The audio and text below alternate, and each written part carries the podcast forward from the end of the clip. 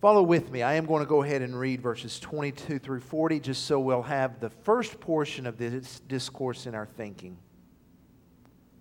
On the next day, the crowd that remained on the other side of the sea saw that there had been only one boat there, and that Jesus had not entered the boat with his disciples, but that his disciples had gone away alone. Other boats from Tiberias came near the place where they had eaten the bread after the Lord had given thanks. So when the crowd saw that Jesus was not there, nor his disciples, they themselves got into the boats and went to Capernaum seeking Jesus. When they found him on the other side of the sea, they said to him, Rabbi, when did you come here? Jesus answered them, Truly, truly, I say to you, you are seeking me, not because you saw signs, but because you ate your fill of the loaves. Do not work for the food that perishes, but for the food that endures to eternal life, which the Son of Man will give to you. For on him God the Father has set his seal. Then they said to him, What must we do to be doing the works of God? Jesus answered them, This is the work of God, that you believe in him whom he has sent. So they said to him, then what sign do you do that we may see and believe you? What work do you perform? Our fathers ate the manna in the wilderness, as it is written. He gave them bread from heaven to eat. Jesus said to them, Truly, truly, I say to you, it was not Moses who gave you the bread from heaven, but my Father gives you the true bread from heaven. For the bread of God is he who comes down from heaven and gives life to the world. They said to him, Sir, give us this bread always. Jesus said to them, I am the bread of life. Whoever comes to me shall not hunger, and whoever believes in me shall never thirst. But I said to you that you have seen me, and yet do not believe. All that the Father gives me will come to me, and whoever comes to me I will never cast out. For I have come down from heaven not to do my own will, but the will of him who sent me. And this is the will of him who sent me, that I should lose nothing of all that he has given me, but raise it up on the last day. For this is the will of my Father, that everyone who looks on the Son and believes in him should have eternal life. And I will raise him up on the last day. Pray with me.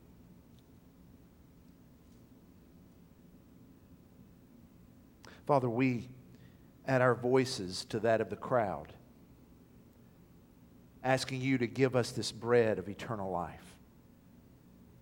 We confess, Lord, that that bread is Jesus. So, Lord, we recognize the only way we can find life eternal with you in heaven is through Jesus Christ. Lord, there are so many ways that we stand like the crowd. So, Lord, I pray that you would illuminate our thinking, that your Spirit would work in our hearts, that we would hunger for you, you and your word, for your word is truth. And we desperately need truth. Father, we ask you to be glorified. And whatever we need, Father, if it is a word of encouragement, a word of affirmation, a word of conviction, or a word of comfort. We trust you to supply exactly what we need. I ask this through Jesus Christ my Lord. Amen. John 6 is a chapter that is power packed to say the least. Two miracles of Jesus are recorded in the chapter. We've covered those already in previous sermons. The first miracle where Jesus feeds 5,000 with what really isn't enough to feed one little boy. And not only did Jesus feed this large multitude, he had baskets left over. So there were plenty of leftovers to be shared. Then, after the disciples have left that place where they, Jesus fed the 5,000, Jesus comes walking to them upon the water. The scripture is clear that only Yahweh walks upon the waves of the sea. So if Jesus is, is skipping across the surface of the water, and that is only something that God can do, then Jesus must be God incarnate, Yahweh in the flesh. Now, verses 22 through 24 set the scene. The crowd that had been left on the other side of the sea now wonder where Jesus is. They're starting to put two and two together. The disciples came in one boat. We saw the disciples leave in that boat, but Jesus was not with them. So, where is Jesus? And so, making their way around the edge of the sea, they end up in Capernaum. Now, at the very end, or toward the end of this chapter, we find out in verse 59 that the discourse that Jesus teaches here that we are in the middle of actually took place in the synagogue in Capernaum. So it's as if the crowd co- committed to follow Jesus and they ended up in this synagogue and Jesus begins teaching them. And on the heat of those two miracles, Jesus addresses the real issue at hand. He looks at the crowds and he says, You're seeing the signs for the Messiah, but you're missing the Savior. You're caught up in everything that I have done, but you're missing the point of them. In fact, in many ways, you could say what was happening to the disciples is something that has probably happened to a lot of us. Have you ever had this occur? You're getting ready to go somewhere and the sun is shining bright, so you need your sunglasses, or, or you've got something you need to read. And so you need your glasses, and you start looking around for your glasses. Where are my glasses? I know I had them. They were near the, the nightstand last night. They're not on the nightstand. Are they downstairs in the kitchen? No, I don't think I had them in the kitchen. Where are my glasses? And then your, your child or your spouse says, What's that on top of your head? It's your glasses. What you were looking for the whole time was really right in front of you. That's where this crowd is. Now, the question we wrestle with is this How could they see these miracles, the miracle of the feeding of the 5,000? How could they hear the word of Jesus walking up on the water, but yet miss the point? The fact that they struggle to understand shows the issue is not with their visual perception. The issue is with what their heart can see. The issue is the ability to understand, the ability to, to comprehend spiritually what these miracles mean. It's very interesting with everything that they had seen and heard. Look at verse 30. They asked Jesus for another sign. Jesus has said, You want to do the works of God? Then believe. And then, ironically, in verse 30, they say, Then what sign do you do that we may see and believe you? It almost makes you want to laugh. He's fed 5,000. They've heard rumors. And remember, prior to this, Jesus' reputation was growing and that he had turned water into wine. He had healed the sick. He had even raised the dead. And now they're saying, okay, Jesus, prove to us. But in a way, this really shouldn't surprise us. You know, people, we're really the same, aren't we? When you get right down to it, how many times have you heard somebody say, if the Lord does this, then I will believe. Or maybe you've thought that yourself. If Jesus is real, then prove it by fill in the blank. Lord, if you're really there, then let me get this job. Lord, if you're real, then bring this about. There's always one more thing we're seeking to validate who Jesus is. And that shows us why signs will never be enough to believe. Jesus addresses the heart of the problem. Like a good physician, he doesn't just deal with the symptoms, he deals with the root of the illness. And that's why he explains that even those who look for signs, even those who say, Lord, prove to me that you're real, may miss the Savior. Verses 26 through 27, Jesus reveals the first reason we seek signs and miss the Savior. It's because we live for the needs of the moment rather than the reality of eternity. That's where the crowds are, and that's where we find ourselves. In verses 26 and 27, Jesus cuts to the chase. There's no spin, no beating around the bush. He looks at him and says, You're seeking me not because you saw signs, not because you recognize that something greater is here. You're seeking me because you ate your fill of the loaves. In other words, you're following me, Jesus says, because you want a 24 hour, all you can eat buffet. Now, food is a necessity of life. But the desire to meet that need can blind us to our real needs. Getting caught up in what we see as the needs of our life can blind us to the real need. That's the basis of temptation. Will we give in to the immediate present desire for what we think we need? Or will we trust God to supply what we need? Will we recognize that all the material things that we long for are simply pointing us to the real eternal spiritual needs that really are at the root of our desires? Whether it be sexual temptation or stealing, whether it be gossiping to boost up our feelings of superiority, or greed that says, just give me a little bit more money and then I'll be satisfied satisfied, we are falling into the trap of thinking that material things can meet spiritual needs. But they never will. We need to ask ourselves what's behind the things that we desire? Now, granted, with food, we say, well, I've got to eat to live, and that's true. But Jesus is saying that desire for food that we have to come back to two, three, four, five, six, seven, eight, nine times a day should be pointing us to something deeper. That's why Jesus uses food as a platform to teach about who He is. He says, You eat this food, you'll hunger again. But if you come and you partake of the bread of life, you'll never hunger again. It will satisfy eternally. So we need to begin by asking ourselves what drives our desire for material things? What we'll find is we desire security, we desire power. That's what often drives greed. It's the idea that if we get more, then we'll be secure. If I just have this amount of money in the bank, if I have this car, if I have this house, then I will feel secure. And then I'll have power to make what I want happen. But this is what happens. In the end, once we get what we think will satisfy, we become fearful and worried that it will be taken away.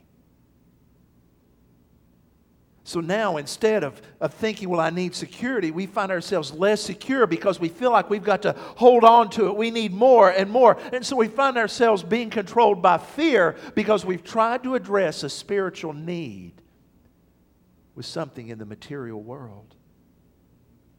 We all have the desire to be known and to be loved. Every one of us.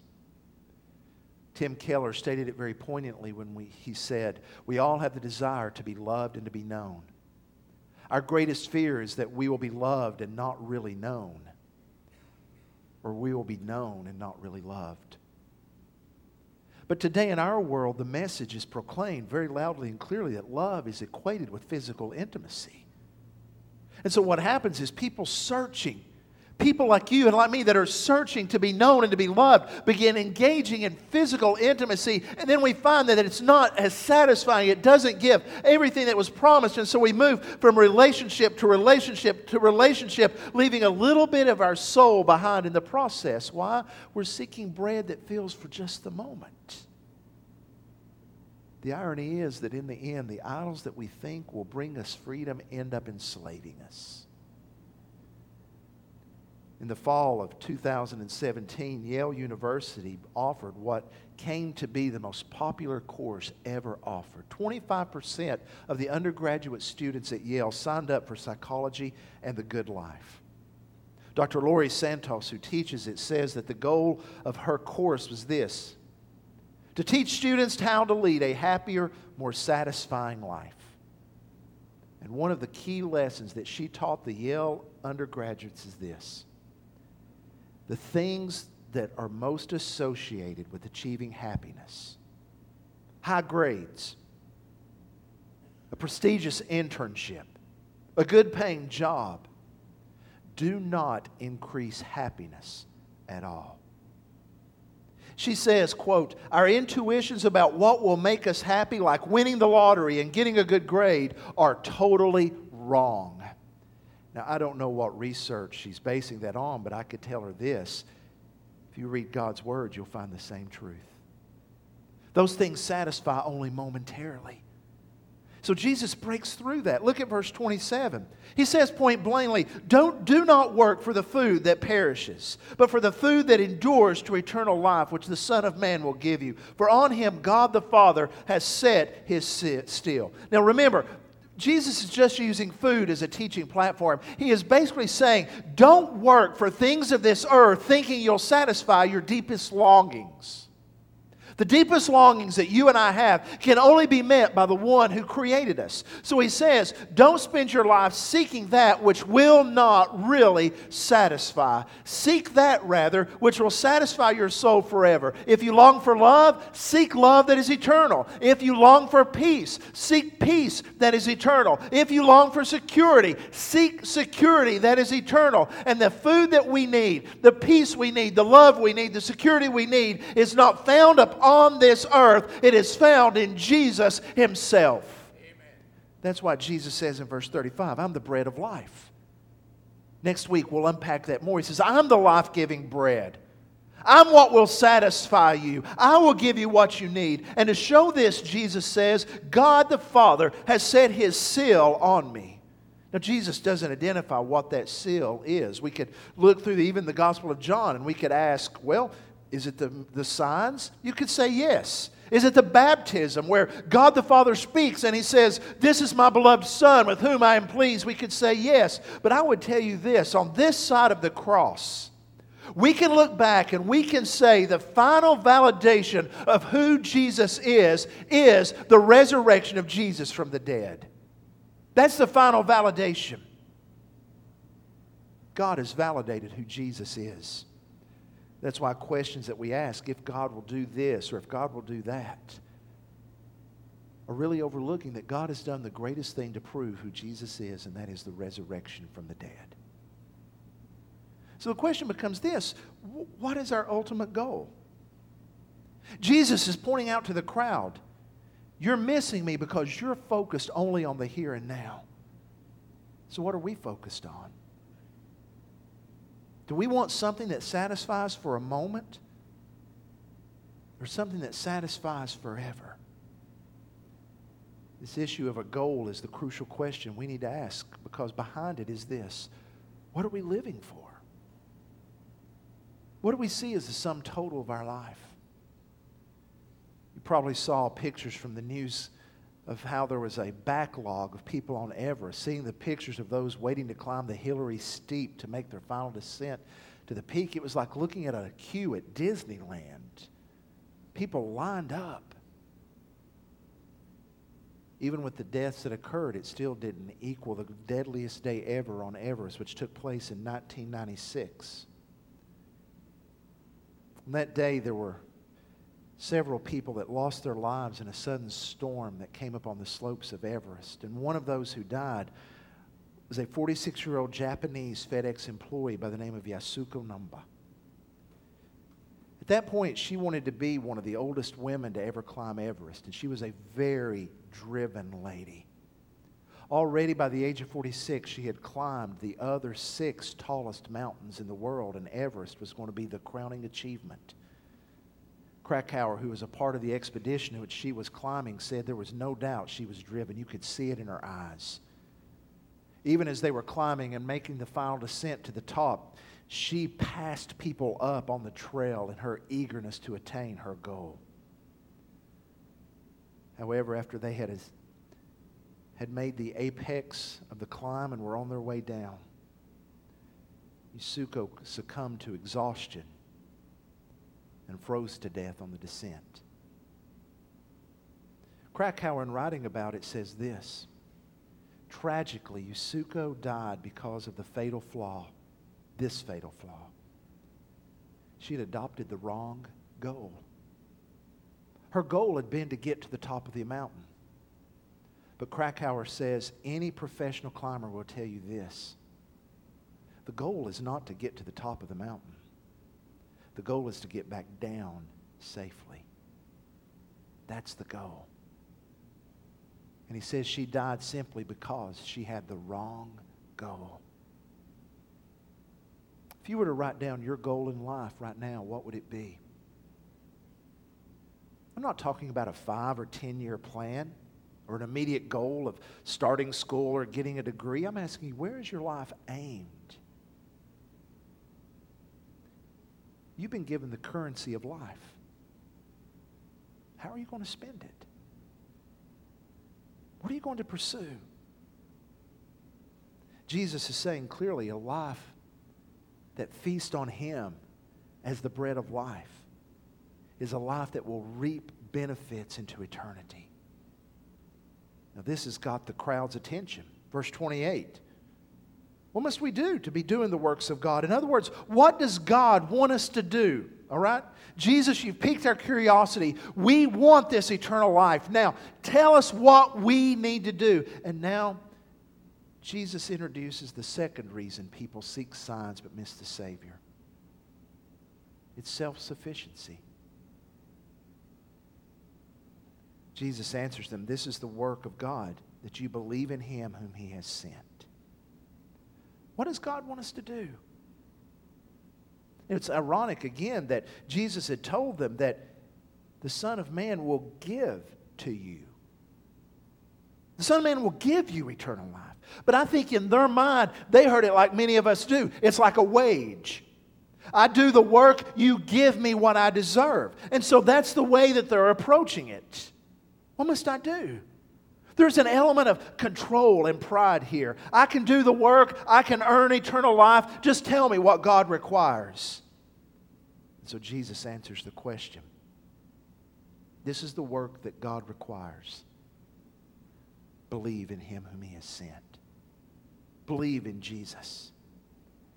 And what we will see next week is that the very thing God commands of us, believe in Jesus, is the very thing that God Himself supplies. God gives us what we need to be obedient unto Him. But that's hard for us to accept. We like to maintain the illusion of our independence, that we are the masters of our fate. And God calls us to the truth. We can't save ourselves. We can't earn eternal life. We can't get the bread of life on our own. Eternal life is a gift that must be received by faith. It is the gift of God. Faith means trusting Jesus completely. It means giving up any notions we have that we can meet our own deepest spiritual needs. It is reaching the point in humility of saying, Lord, I can't, but I'm trusting Jesus who can the tragic pictures of that one who is being offered life and rejects it. At 4 a.m. on the morning of August 30th of 2005, helicopter pilot Ian McConnell, along with the rest of his air station, was summoned to the Coast Guard Aviation Training Center in Mobile, Alabama. Mobile, Alabama. That center became the base of rescue operations in the aftermath of Hurricane Katrina. McConnell and his crew were ordered to keep five H 60 helicopters airborne on missions at all times around the clock. The first airborne teams that flew over New Orleans were amazed at the devastation wrought by Katrina. A train track that had run parallel to the ocean had been pushed inland 15 feet. A houseboat was floating down Highway 90. The entire city of New Orleans flooded. McConnell's crew got right to work he said on their first three missions, they saved the lives of 89 people, three dogs, and a cat. But on the fourth mission, he says, they came back and saved no one. They're very frustrated at that fact. And it wasn't because of lack of trying. There were dozens of people on rooftops. And the helicopters would get low enough and begin communicating with the people, but they would refuse. They would say, just send us what we need. We'll survive. We'll make it.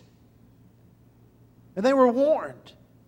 McConnell and his crew would say, you're, you're in danger. The water is higher. It's going to get higher for a long time. He said, I felt very frustrated because these people did not know how desperate their situation was.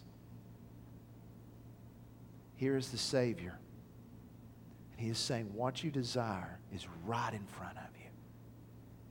All you have to do is believe. So today I ask you You read the scripture, you see the signs, but do you believe in the Savior? Are you willing to say, I will trust in Jesus and Him alone? I want to ask you to bow your heads with me, if you will.